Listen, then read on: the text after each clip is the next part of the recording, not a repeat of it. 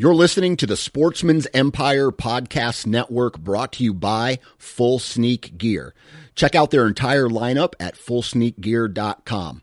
Also, be sure to check out our entire stable of podcasts at sportsmansempire.com. New from Moultrie Mobile, the Feed Hub offers first of its kind cellular connection and control for nearly any spin cast feeder on the market. When used with the Moultrie Mobile app, you can monitor feed and battery levels, run feeders on demand, receive alerts when feeders are clogged, and remotely adjust feeding times. The Feed Hub is ideal for anyone who maintains feeders. Remove the guesswork and save time by planning feeder maintenance before you drive to your hunting property. For more information, visit moultriemobile.com.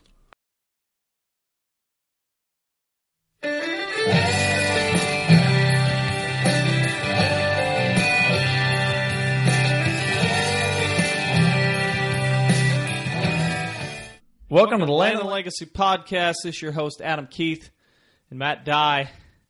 You know, it's an exciting time of the year. People are starting to get a little more excited about deer season. We're getting a little more excited about food plots. Actually, we're getting a lot of excited about food plots. If you look at social media, like Habitat Managers, Matt, how often do you see questions and posts about food plots right now? When don't you see?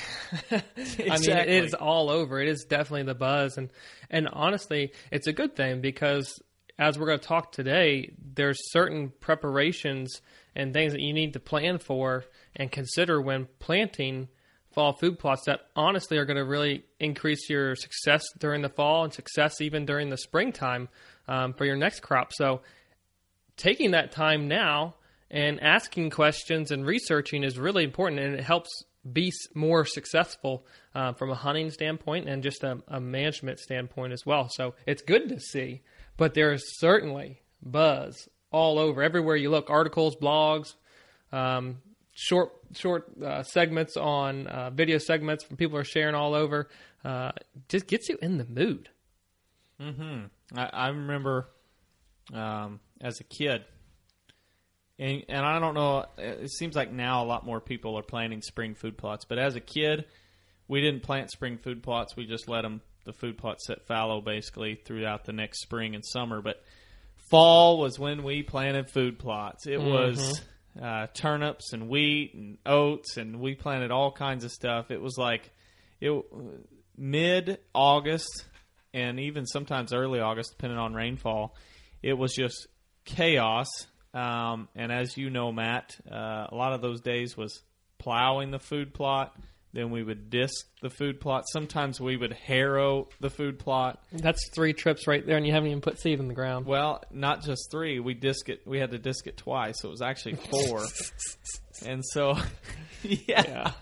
Oh man! And then we had to put seed in the ground. Then we had to drag it and and cover that seed. So it was a long process. Thank praise God that we've figured out uh, that we've that we've alternative methods to be able to educated ourselves to find alternative methods. Yes, uh, it was just a very oh man, I, Laborious I just, I just cringe thinking about those days. But fall food plots, man, fresh smelled, turned over dirt, and broadcasting that seed. Man, we had so much fun back in those days. That and every August, there's not an August that doesn't come around that. First off, I don't get depressed because I see kids are going back to school, and I remember how much I didn't like Oh, it. I thought you to say because you turn a, another year older. No, that doesn't bother me at all. Oh, sure. Um, and actually, I'm looking 30 right in the face, and I, I yeah, whatever. It's just another day. Um, but the food plots, that to me is just uh, August and the food plots. It's just so much excitement in preparation for deer season, and, and that's that's where we're at. So we've got a lot to cover today. We But really do. before we go in to talk about the food plots, I'll just give an update. You know, we sit down. Sometimes we've done this podcast late at night. Sometimes it's been oh, so early in the morning. And I say that very, you know how I feel about those early morning podcasts. But today, actually, when we sat down to record this, Matt and I hadn't been, oh, it'd been like four minutes and we hit record. So um, I was going to update him as well as you guys. Uh, I was this morning. I've been running around. Went down and met the logger, or met with the logger, and uh, looked at the logging operation on the Prairie Hollow property. I don't know how many acres they've logged by now, but probably I don't know 40, 50 acres, something like that. Um, and it's coming along great. They've I think they have probably four loads of logs hauling out of there. Um, lots and lots. Big takeaway uh, for this one is lots and lots of sunlight hitting the forest floor now. Uh, Went from closed canopy now to where you stand there and you just you spend more time in the sun than you do the shade, and that's a great thing. Um, but another encouraging thing is there's a lot of I don't know, eight inch diameter DBH white oaks and black oaks and chinkapin oaks all scattered through there that the logger left. And uh, some sometimes you get into operations where they'll take that, and he understands our goals and objectives, and he left those logs. So we've got next generation. Um, something's going to have to change for Matt or I to ever see those logs to make any uh, saw logs, but. Uh, uh, somebody down the road is really going to appreciate the hard work and the management we put into it today and this year. So, um, lots of sunlight, lots of young trees left, even a lot of big oaks that were probably hollow or had the chance of being hollow were left. Um, they're going to be great acorn producers and great trees to produce the next generation as well. So, You, you know, I- had a thought when you're talking about like these really young trees and the next generation, everything. It's like, uh, you know, you've heard that uh, that show if walls could talk, like what they would what they would say. Think about those trees right now. You've cut all like a bunch of the competition away, and they're probably like, "Yes, this is my chance." Like they're finally like, "I can do what I'm supposed to do." And not only are they the next generation, but they're they're the some of the best trees in there, the straight trees that are be very um, uh, produce a lot of, of hard mast and then just good timber saw logs. Now they've got room to grow, they've got great form.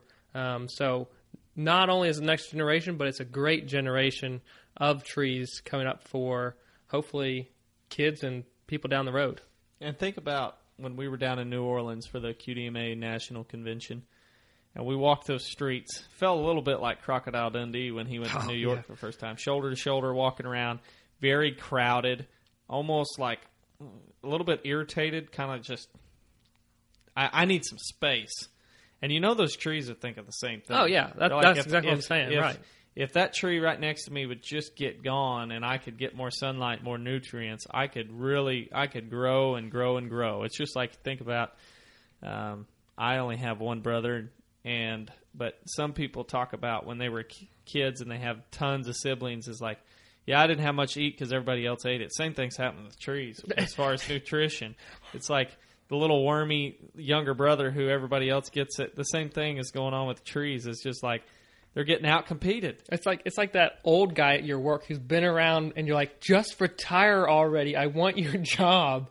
And then finally the day comes and he retires. You're like, yes, I could climb the ladder. Yeah, for sure, and that's what's going on down there. There's so, hope. Yep.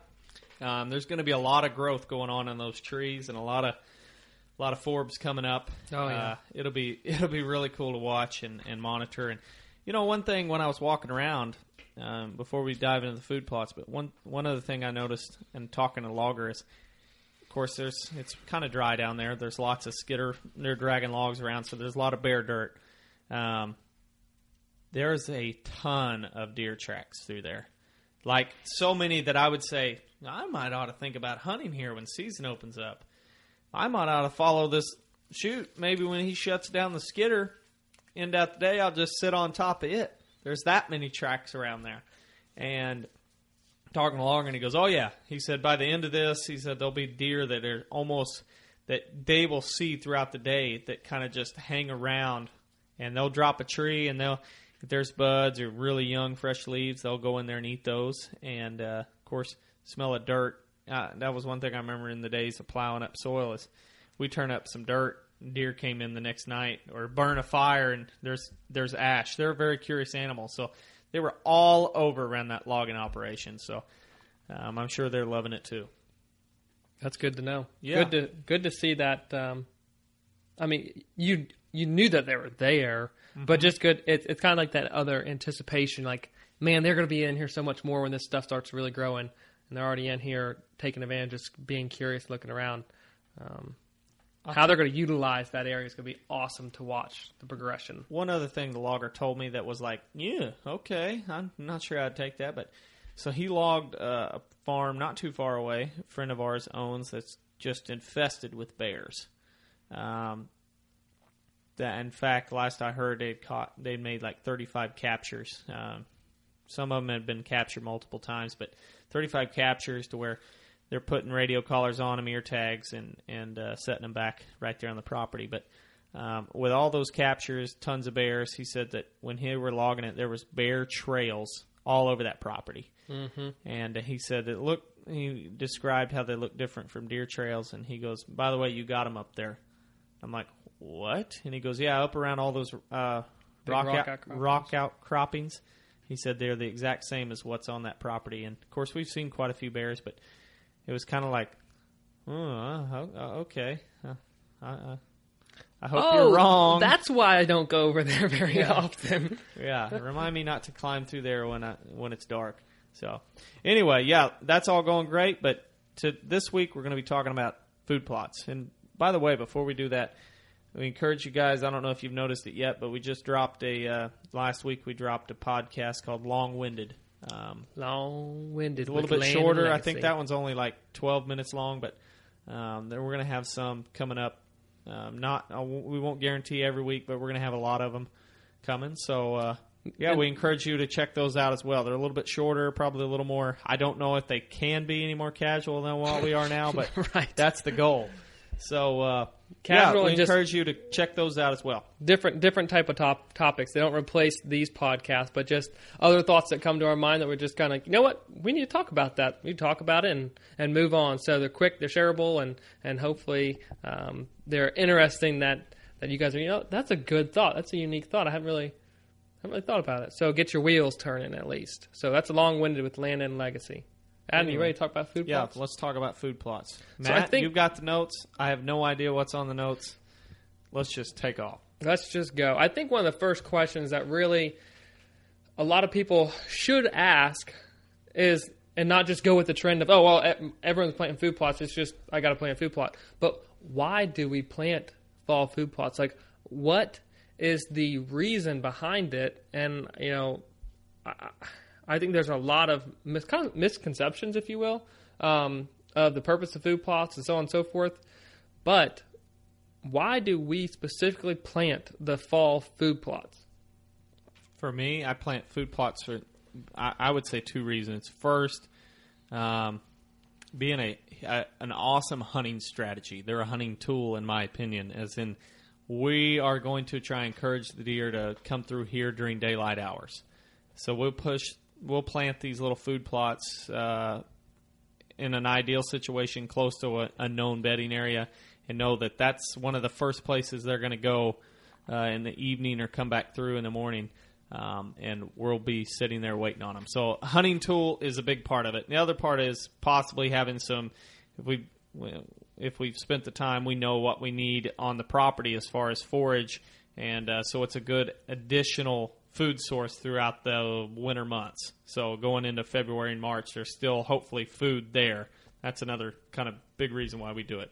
Um, because we can plant some annuals that are growing during that time of the year, uh, winter wheat, um, some clovers, uh, vetches, winter peas, stuff like that. So Yeah, and that that's the big point. Kind of wanted to hit on. You know, obviously every food plot, every food source that you have that you that you that you plant and you have high quality forage in, it's going to concentrate deer. It's going to concentrate their movements, and that you know that just makes it easier to hunt. So it's an incredible hunting tool. But I want I want you know everyone to understand the importance of the forage and planting forages. We'll get into this further on the podcast, but planting forages that's going to have food available for deer during those stress periods. And a lot of times in many states, that stress period, that late February, March timeframe, is not does not occur in um, hunting season. But we still need to be thinking about supplying and meeting the, the nutritional needs of deer during that time because that's just going to make for healthier deer, bigger antlers down the road. So when you're planting, don't just think about October or, or November, you know, with your food plot strategy. consider those those time frames outside of hunting season, outside of that window, where the deer are going to be more appreciative of them, um, and and you know just having that mindset of okay, I'm going to do this for them at that time, and then take advantage of it during hunting season.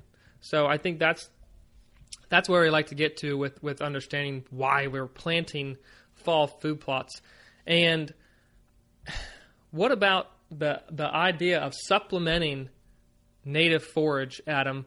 What kind of native forage are our deer focusing on during the fall and during the late winter? And how how are we planting and giving them the variety um, in our food plots? So a lot of time, uh, a lot of times during that time of the year, they're eating a lot of buds and almost little twigs.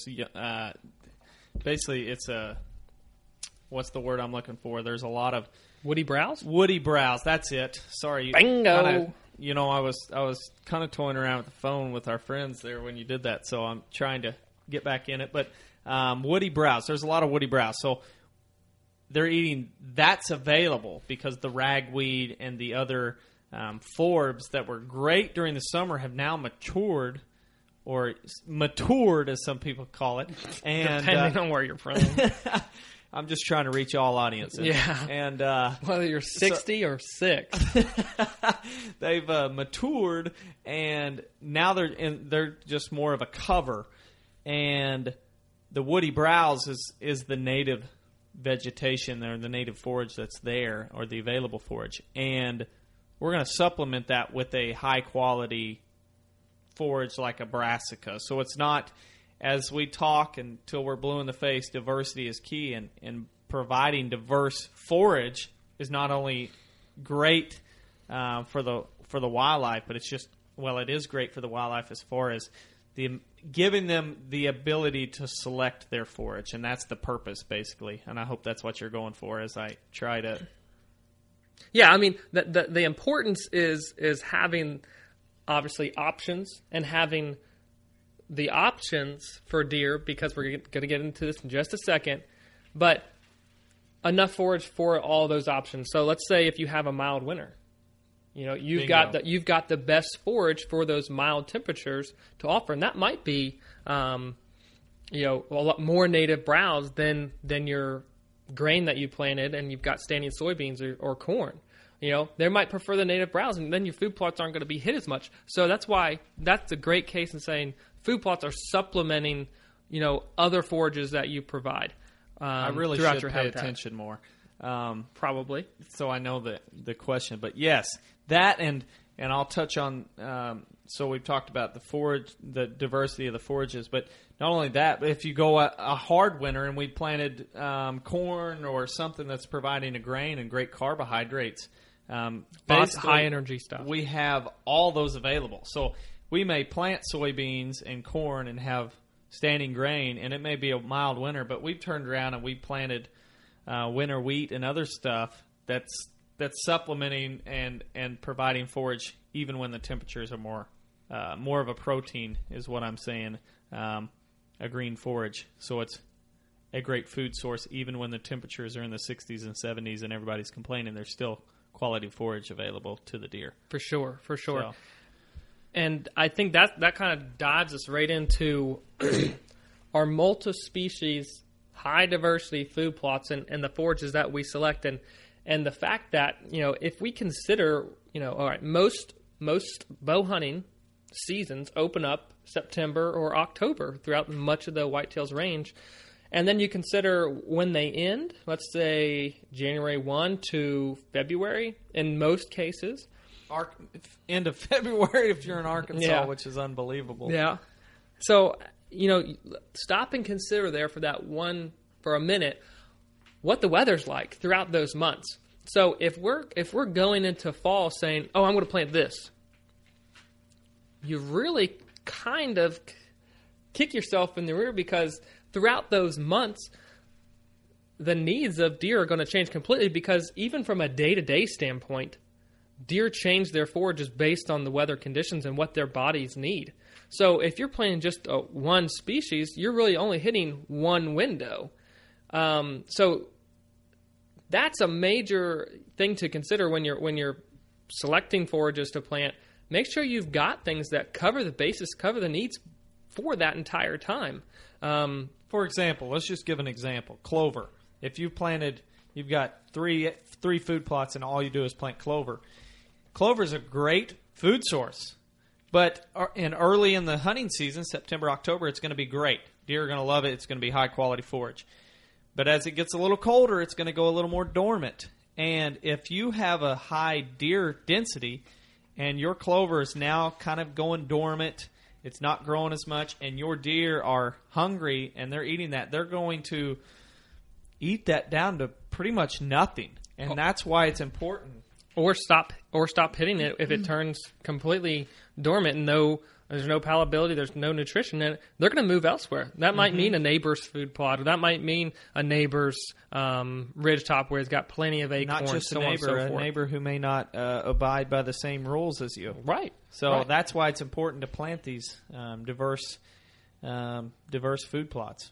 Absolutely and and another when you know you hear a lot of people talk, talk about mixes and, and if they they gel well with one another the species and you know you ought to do strips versus planting them all just mix them in a bin and going forth and planting or you know just broadcasting all of them i think for this instance again this goes back to kind of the weather and and selecting the different forages that will get you through that time frame it's almost like it's kind of a time release like ticking time bomb for these forages because each one and we'll talk about which ones we plant and select kind of hit a different time period without throughout the season and when they're most palatable or when they're producing the, the most forage.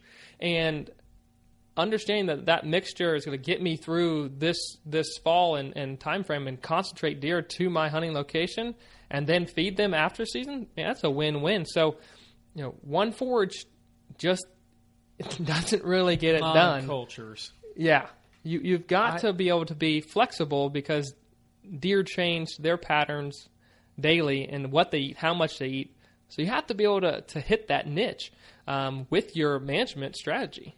I, I, I've shared this with you, Matt. Um, when my brother and I, Chad, we were planning the first food plots, and actually, Dad was a big part of the first food plots. We planted uh, buck oats, I, I believe, Mhm. and uh, as Chad and I started getting a little older and getting more into it, one thing that we read and, and we read it multiple places, so it was kind of like, okay, we can't do that. It said, don't ever plant cereal grains with brassicas Yeah. or legumes. Yeah. And it was kind of like, okay, and it said because they rob nutrients from the other one.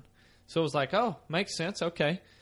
And so we were planting wheat here and brassicas here, and, and now, knowing what we know, we're like, I, Chad and I are kind of like, I don't know who wrote that article, but I would love to go back and find them and say, hey, thanks a lot, jerk.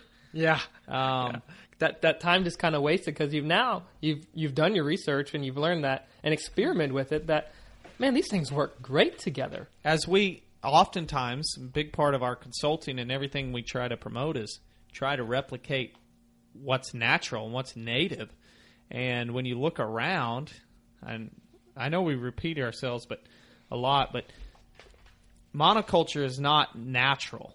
Um, it's not the way God designed it, in our opinion. So, uh, Well, I guess not really just opinion, just the way nature grows. Yeah, I mean, you you look at the Great Plains. Let's just talk about the successful areas, successful ecosystems, and and Great Plains is one of them that we talk about a lot because I, I honestly I love that ecosystem, and you look at the amount of species that grew and how each one of them provided benefit to the other one.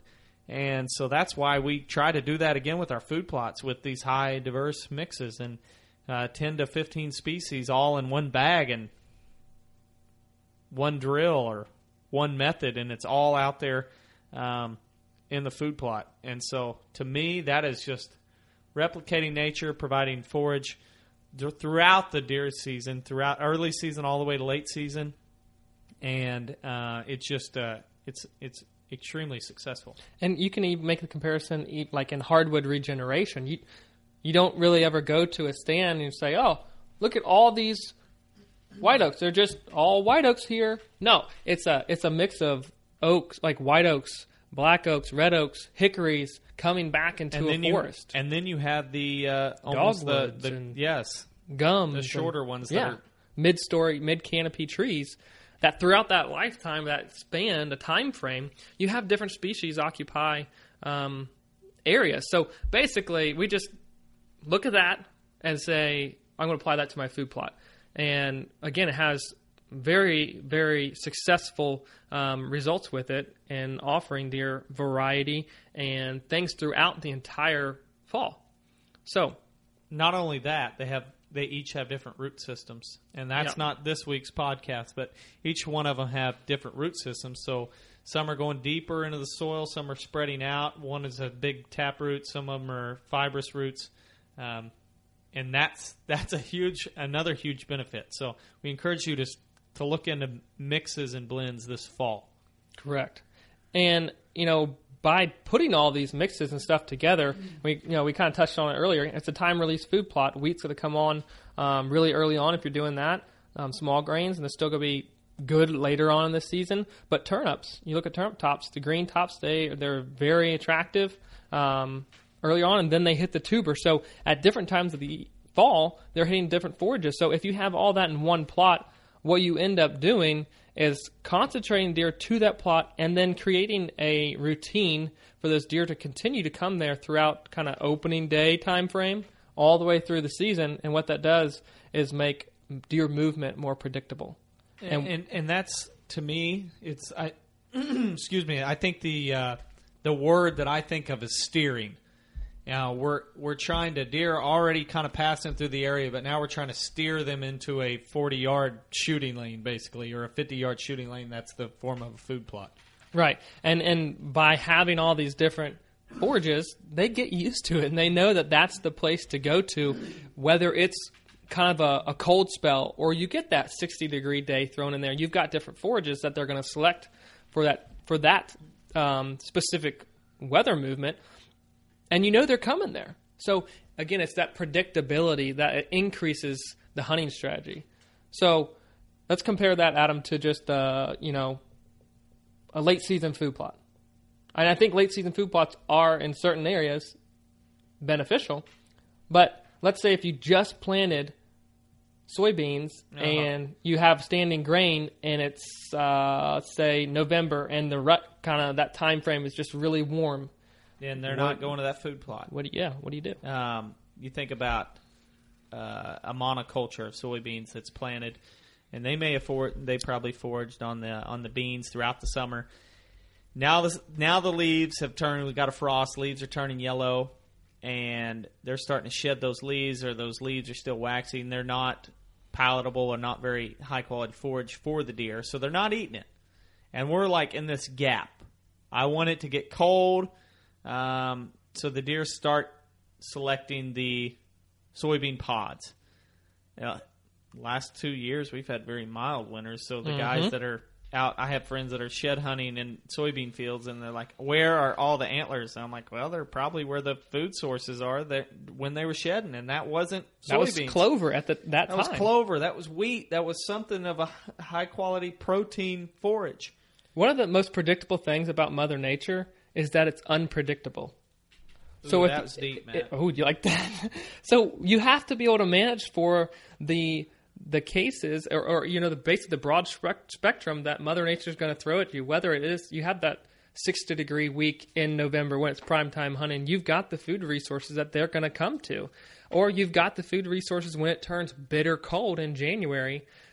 You can't predict that and say that this is what it's going to be like every season, so I'm going to plant this. Yeah. You've got to have did- the mixtures, the did- diversity. Did you hear that, Matt? Some guy just said, "But yeah, there's but there's nothing more attractive than standing soybeans during the winter months." We heard you. Yeah. But here's how to combat that.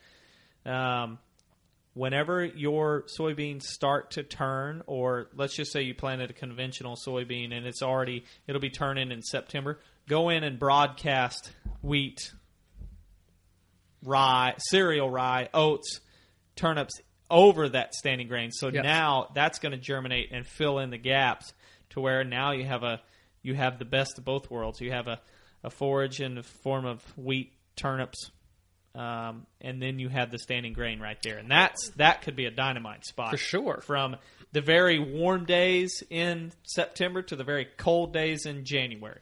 No doubt. And if you're a guy who, who is in crop country and you're you're kind of the I pay my farmer to to leave two acres here, great, great. We'll set aside a little bit more, and then just come back and drill or plant. You know your your small grains in that area. You know just because you've got standing beans doesn't mean you can't enhance that area even more. And um, I think that's And you can even drill through that. you can. Oh yeah. Um, at that can. point in the, you know, if they're six foot tall, it might be a little more difficult. But if the beans are three foot tall and you can slow it down and you can drill through those standing beans and not really hurt them that much and have better germination um, with your weed or whatever it is you planted for the fall just by getting better seed to soil contact. So, there's options, and I think it, it's it's wise for for people who are interested in managing their habitat to consider those things, um, those curve balls that Mother Nature is inevitably gonna throw at you. And when you do, you're not you're not sitting back saying, "Man, I wish it was cold." You're sitting back and saying, "Which plot do I go to?" Mm-hmm. You go to the one that's got the wind, the right wind. oh, by the way, man, I didn't even, this is regarding fall food plots, Ah. but um, I got, I was talking to dad yesterday. Uh huh. and uh, we're going to plant the middle the middle field in wheat, even though it's fescue and clover right now. He he agreed to that. He agreed to that, so Oh we're going to plant wheat. Uh, I don't. I think that's a six acre field, so we're going to have wheat right up there in the middle, smack dab in the middle of the property. and that has never been done. You, you and I have talked about just what it would be if, if there was a, a crop or you know this and that across that um, that section of the farm, and six acres is gonna is honestly going to completely change the deer movement, not only on your farm, your family farm, but the surrounding area. Mm-hmm. You're going to be pulling a pile of And deer. it's and it's already a area that they cross. It's kind of a little Oh, yeah. a little sway um, that they cross uh, from one big bedding area to the other. So we're just enhancing that that much more, and that's something that anybody can do on a cattle farm. Um, if they're looking for a way to plant a food plot and they're like, oh, "It's all pasture, I can't do it," but if you go if your cattle are in a certain area right now and they're grazing it down, and fescue is already kind of dormant in a lot of places because of the heat, but um, you can go back in and drill these fall food plot blends into these pastures since they are an annual. Um, they're going Right. to run their cycle, but That's you're going to have high quality forage during the fall. And if it gets too tall, or you're like, ah, I don't know, it's getting pretty tall. I'm afraid it's going to go to stem. The wheat's going to go to stem before the winter, which would basically be the demise of that wheat. You can go in and graze it, and the cows get the benefit. Sets it and back then- and keep growing. Yeah, and then you turn around and let the and put the cows back out of there, and now the deer have it again. It's just it's one way to con, to kind of And- help with the whole cattle wildlife relationship. not not only are you putting the cows on it and pulling back off, but that fresh growth that's going to come back after the cows forage on it is going to be so tender and lush. It's going to be extremely attractive. Um, And that was just a, that was a pasture that was grazed down pretty low um, during late summer, and then you utilized it. And not to mention, there's a lot of clover in that plot in that field. Excuse me, Yeah, in that is. field. There's a lot of a lot of clover. So Um, another thing about wheat, when it gets grazed, uh, you plant it and it comes up and it's one stem or one blade. When it gets grazed and knocks it back, it comes back. It's like four or five, shoots, and yes. and that's how you get this almost bushy type wheat from from grazing. A lot of It farmers actually in. do that. Yeah. in crop country, is they plant cover crops of wheat and then they put the cows on there and allow that wheat to get more blades that ends up turning into more seed heads the next year. So that's a game changer. yeah, uh, he told me, and I, I, well, you know how it's been in the last year. Your dad, your dad is is like Mother Nature. He's throwing you curveballs. Like, hey, let's Oh, try this. You know, Speaking of curveballs, my dad's a bland guy. Bless his heart. He's very much a.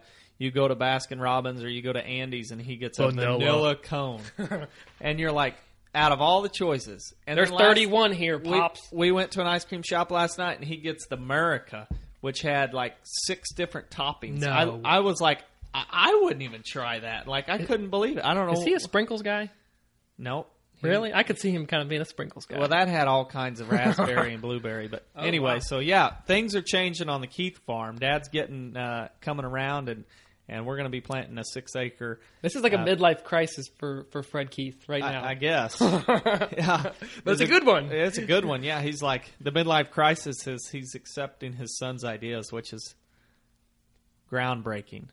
That's earth shattering. It is. I can't believe it. Yeah. So anyway, on the food plots though, Yeah. um, we're going to be planting more. I know, Matt. I don't know where you're at on your list of questions, but everybody right now is like, I don't care. Like, I want to know what are you planting? Tell me what to plant.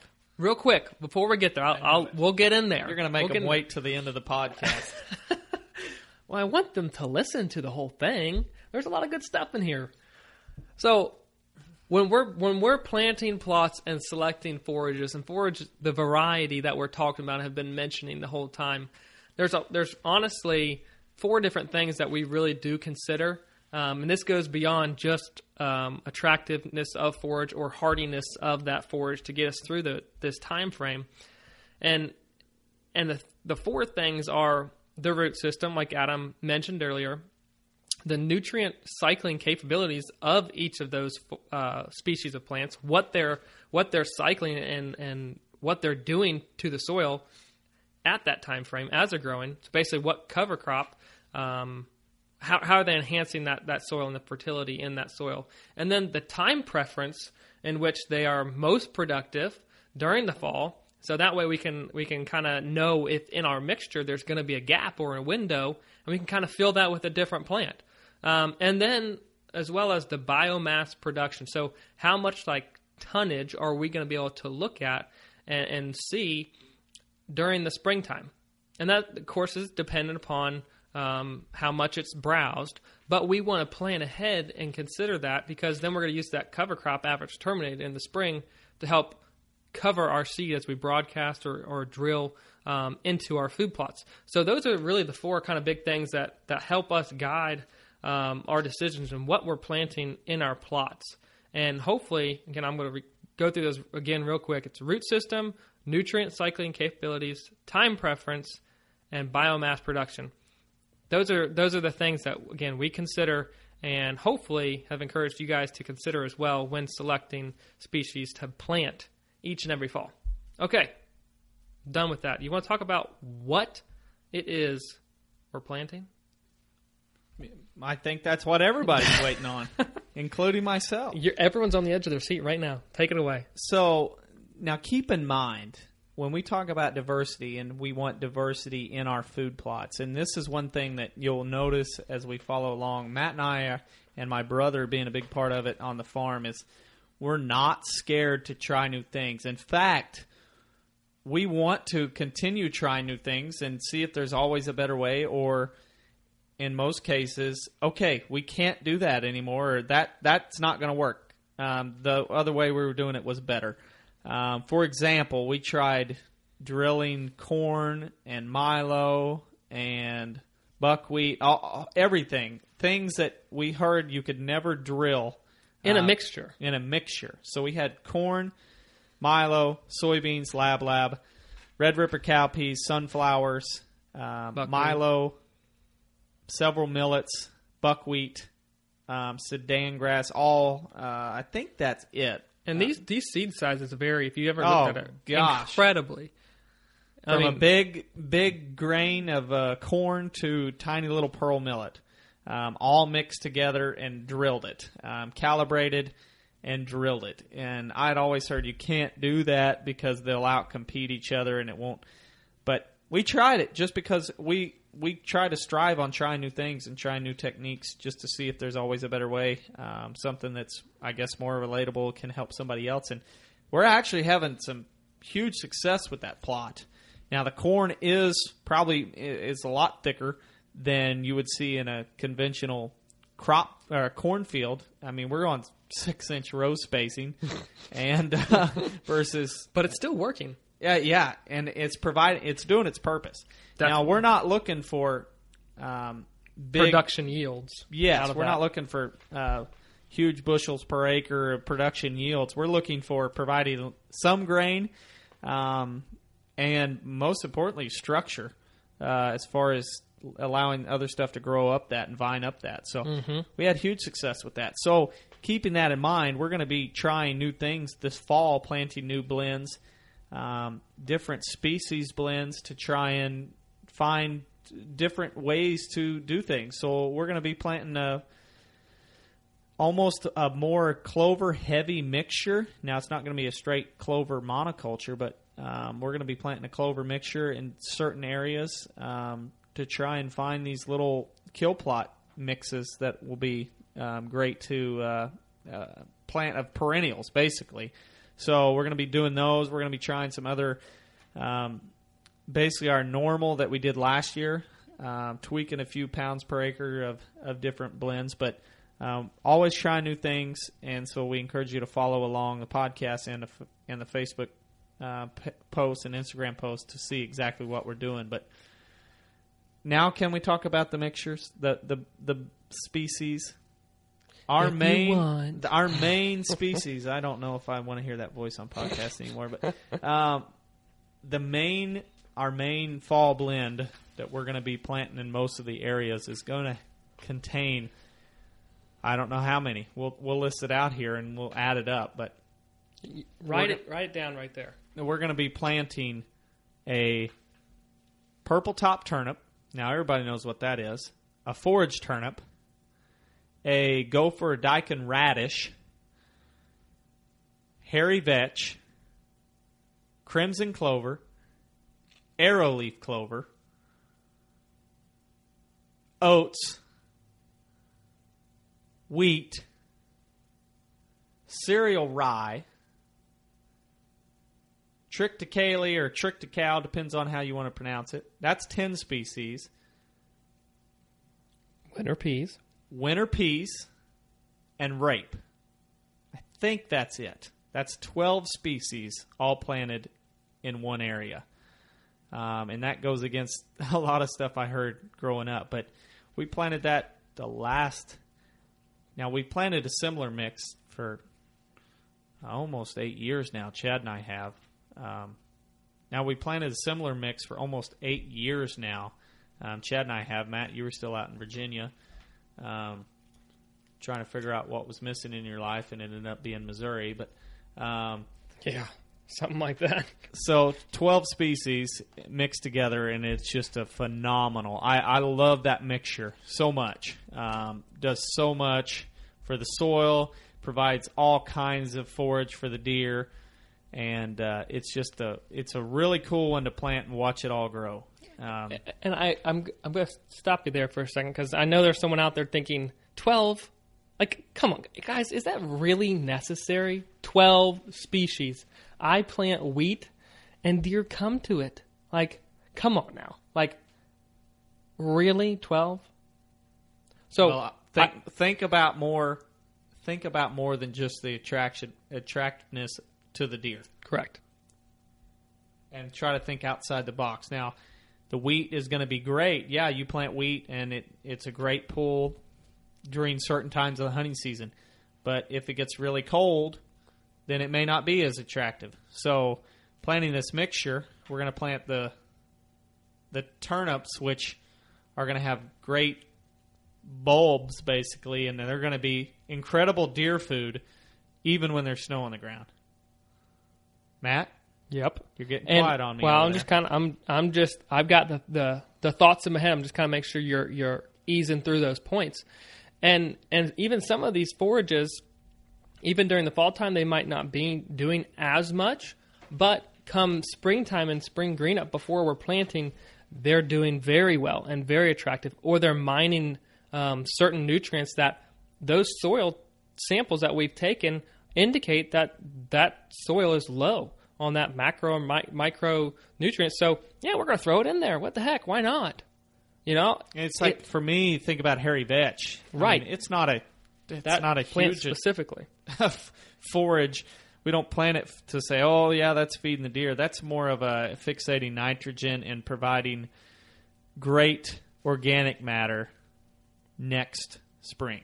Yeah, it it, it is basically that's when it turns on. It, it's kind of like kicking in the governors come um, mid to late March, April timeframe, and it's like boom, it just explodes and really fills in your your food plot. So if you've got the rye that's that's jumping as well, and then that the hairy vetch comes on and grows a lot during that time frame, you got more cover to be able to use for your your food plot during the next spring.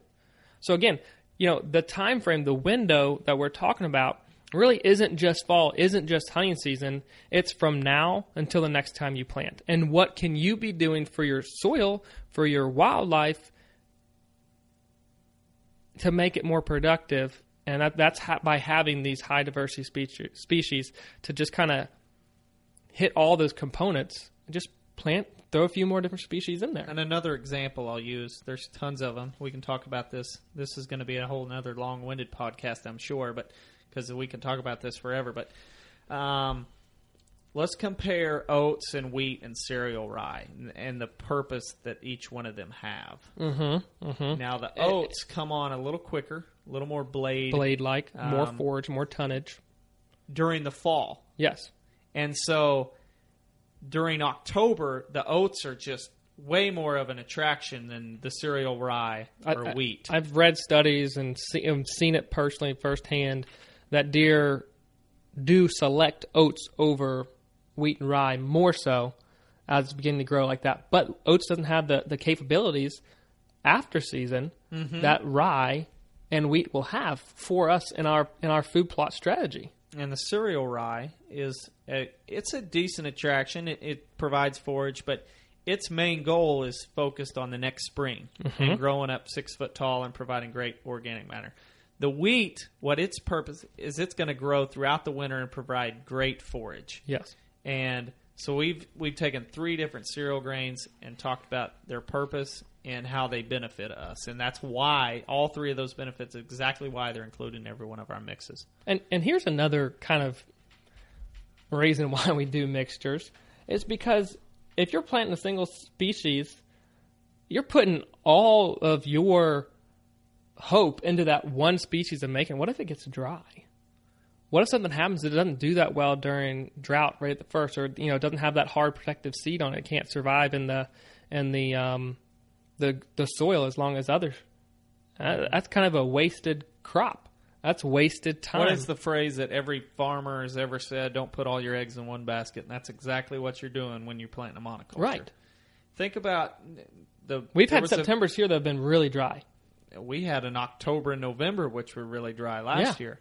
Um, think about how the the video you and I watched a while back, Matt, and the farmer. This was a farming video on YouTube, but he had planted a monoculture of plant A, plant B, plant C, plant D, like strips or parts of the field. So the, each one of them was a monoculture, and then on another side of the field, he planted all of those plant A, B, C, D, E, F together.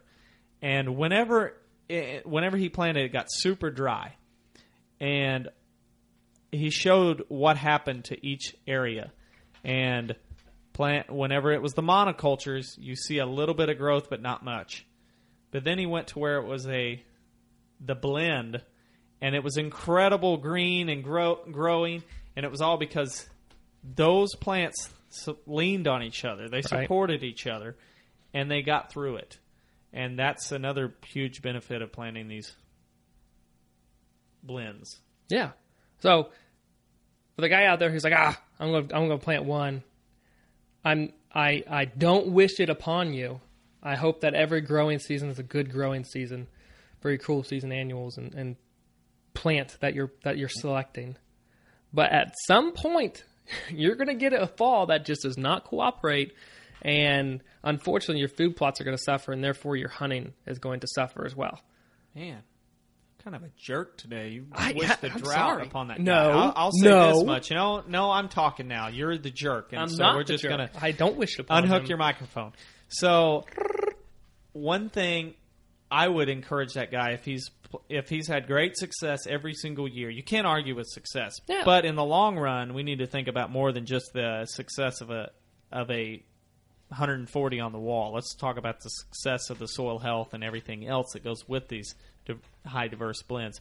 I would encourage you if you're planting a, a huge field in wheat, plant a quarter of it It's not that much more seed. Actually, the seed's pretty inexpensive. Um, I would encourage you to buy another four species and plant those on that other quarter of the field and see what happens. Just see see what happens as far as um, the forage quality, the amount of forage, and the amount of overall benefit to the to the environment, basically.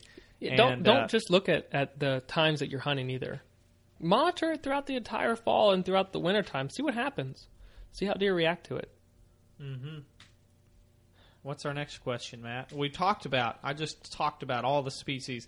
Some other species that you can you can cut that down if you're planting a smaller area and you're like, I want to be a little more focused on clover in this area. So you can do the crimson clover, arrowleaf clover, even throw in some perennial clovers if you're going to, in the long run, have that in clover. Mm-hmm. Um, but if you're planting, let's say, four species, let's say you plant arrowleaf, crimson clover, red clover, and Durana clover, I would, we would very much encourage you to plant some sort of support group with that Nurse crop like. A nurse Carry you through some times. wheat, oats, plant those with it, and those are going to provide also provide forage, but they're going to be more. Uh, they're going to almost protect that clover. Not almost. They are going to protect that clover in a young stage.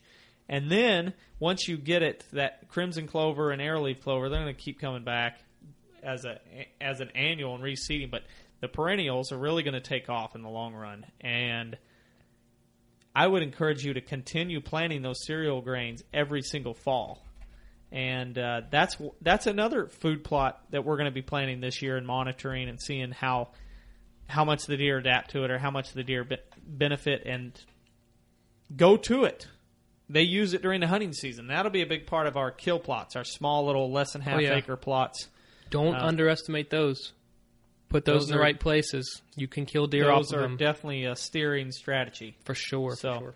anyway, now Matt, So I think I think you know the other question that comes up often when planting fall food plots is when. When do I know the right time to plant fall food plots? And of course, no doubt, that's going to vary where you're at across the country and your hardiness zone, this and that.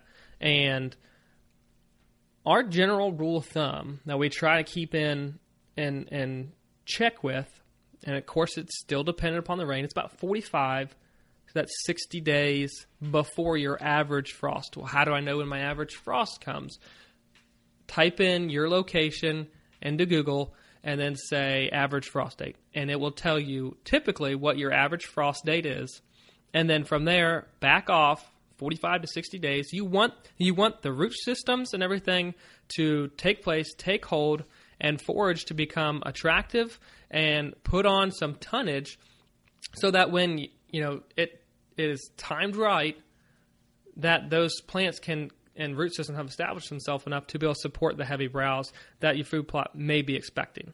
So that that time frame, 45 to 60 days, with rain occurring, I think, whether when you're planting, like the actual hour you're planting, or a day ahead, and then honestly, I would be looking for the the the rain that comes a week out as well. So ideally, on a seven day forecast, if I'm planting the first day, I want rain that day or the next, and then somewhere within the next seven days, a good chance of rain, and that would really help and jumpstart the success of that food plot.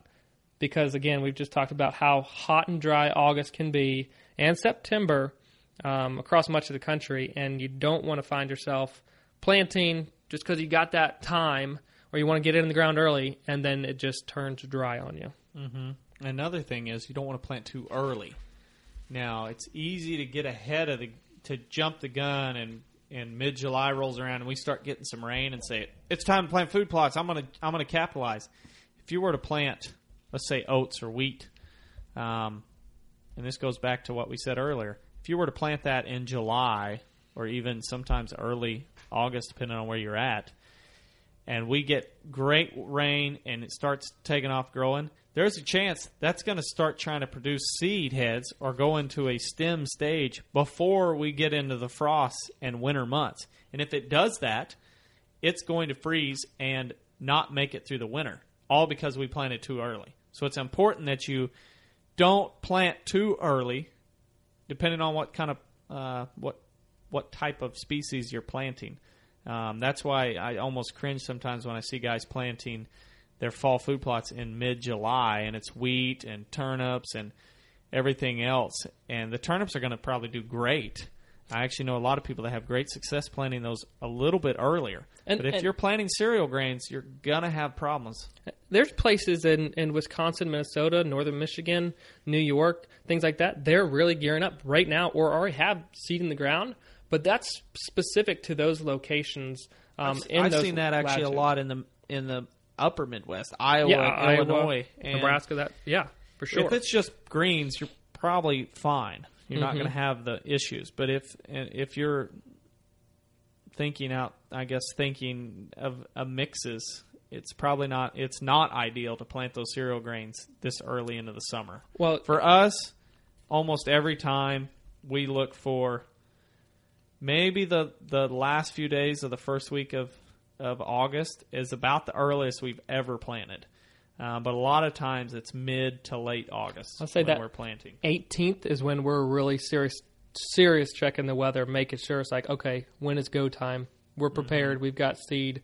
It's just a matter of Mm-hmm. start looking having that forecast. Yes, and um, you know that's a great. You're talking about Iowa. There's some people you know probably planting greens up there or would be at this time frame, but right now much of Iowa is really really dry, like very dry. So it's going to change year to year. But looking at that forecast, don't just say I'm planting that date. Did you see what happened to Iowa today? Did it rain?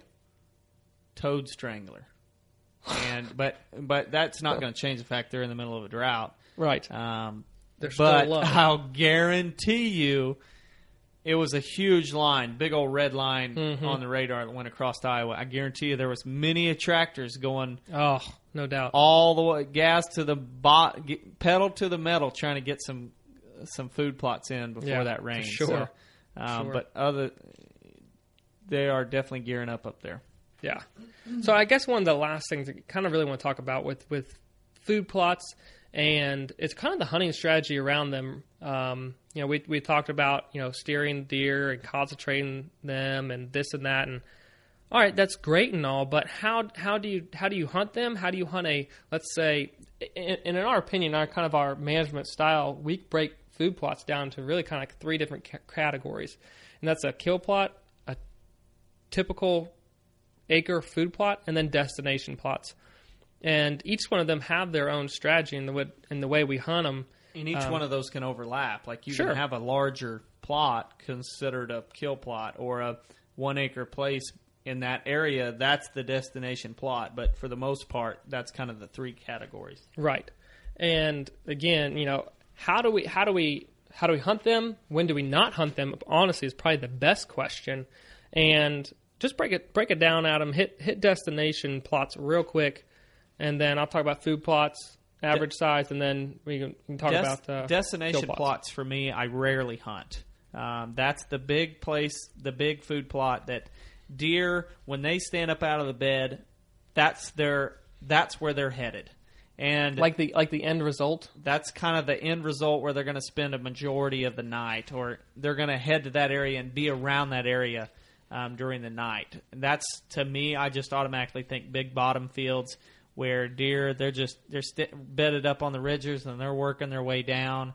Now they may never get there before dark, and that's a big reason why I don't hunt them. Um, is because I hunt them. I don't hunt them for a couple different reasons, but a lot of times they're not getting there till after dark, especially during early season anyway. Another reason is I just don't want to. I want to. I want to hunt them going to and from that plot. Uh, I'm going to eliminate the amount of pressure I'm putting on because of that. Now, another, when I do hunt those, a lot of times that's late winter um, because it seems like that's where I'm going to plant. There's not as much browse pressure because we have so many acres of food, and so that's where I can have standing grain or or a, a lot of food available. And by this time of the season, that's kind of the preferred food source. So a lot of deer going there, and that's that's really only when I hunt them. So that a lot of times that's that's muzzleloader season for me. Automatically is what I'm thinking. Okay, destination fields, that's muzzleloader season. Yeah, I think I think you kind of hit the nail on the head there. And, and for food plots, kind of that mid range, um, or you know, plot that deer get to in many times of the season um, during daylight hours, or they they'll hit that on their way back from a destination uh, food source in the morning time frame. You know, This we is- we really want to limit limit the hunting pressure on them. We hunt them, we key in.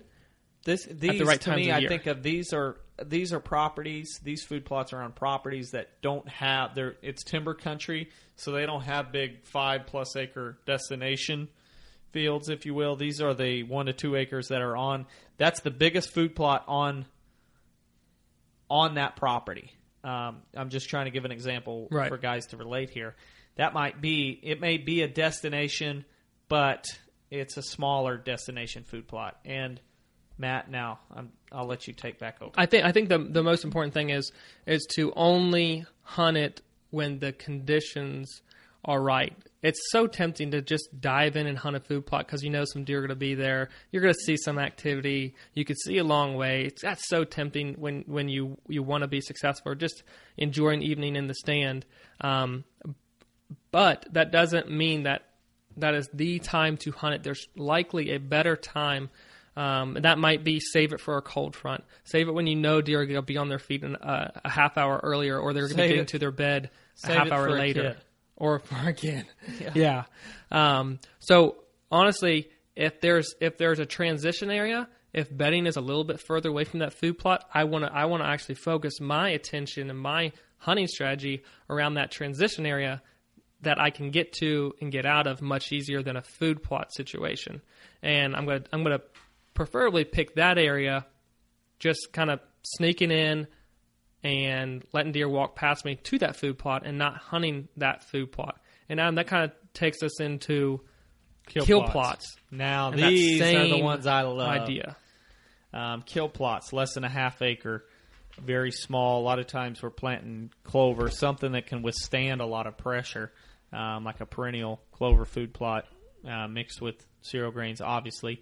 Um, but these are the small little plots that we positioned in between a destination food source or a, a, a food plot that's two acres where deer are headed, but we place these in between that food plot and the bedding area. And this is this is the steering. This is where we've we found the area that the deer want to go through or naturally go through, and we place this little bitty eighth of an acre opening that we placed uh, that we planted clover in to basically just be a little bit of an attraction that they're going to stop at and grab a few bites before they go on to the next big food plot. Mm-hmm. The reason why I like these so much is deer they're so small deer feel comfortable in them during daylight and a lot of times especially mature bucks they're going to hit these and be hanging out here scent checking the field or scent checking the area before dark they're going to hang out in here until it gets dark and then move out into the more open areas where they're a little more susceptible to predators. So these little areas, deer feel comfortable in them because they're small. They're so small I can probably shoot all the way across them. And deer aren't coming here and hanging out till dark. They may be here a little bit till dark, um, but they're not going to hang out here for multiple hours after dark. They're passing through. Yeah. And like even if a mature buck comes in there and he's hanging out and scent checking and waiting till dark, you're hanging in that area. As soon as it gets dark, he's moving on.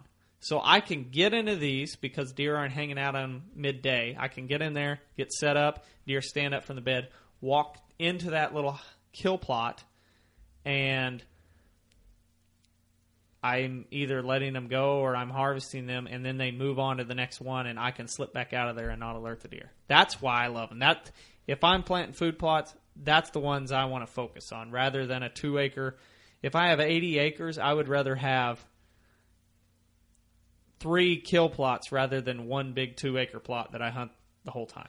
Yeah, three kill plots that are in the perfect location, the right Yes. place. Yeah, because they're they're definitely important. I think you, you touched on it there. There's a lot of socialization that goes on in those areas for deer. There's a lot of communication that happens, whether it's scraping, uh, licking branches, so on and so forth. So not only is there attractive forage, but there's a lot of activity that deer kind of check in on and just kind of, oh hey, what's up? They'll, they'll see what's going on, and um, they're very they tend to be very relaxed in those areas, and um, great place to intercept deer. And I just you walk if it if it's a non-target, if you're not taking a doe that night, or or you know it's a young buck, they just walk on. You don't have to get down and spook them out of a field, nothing like that.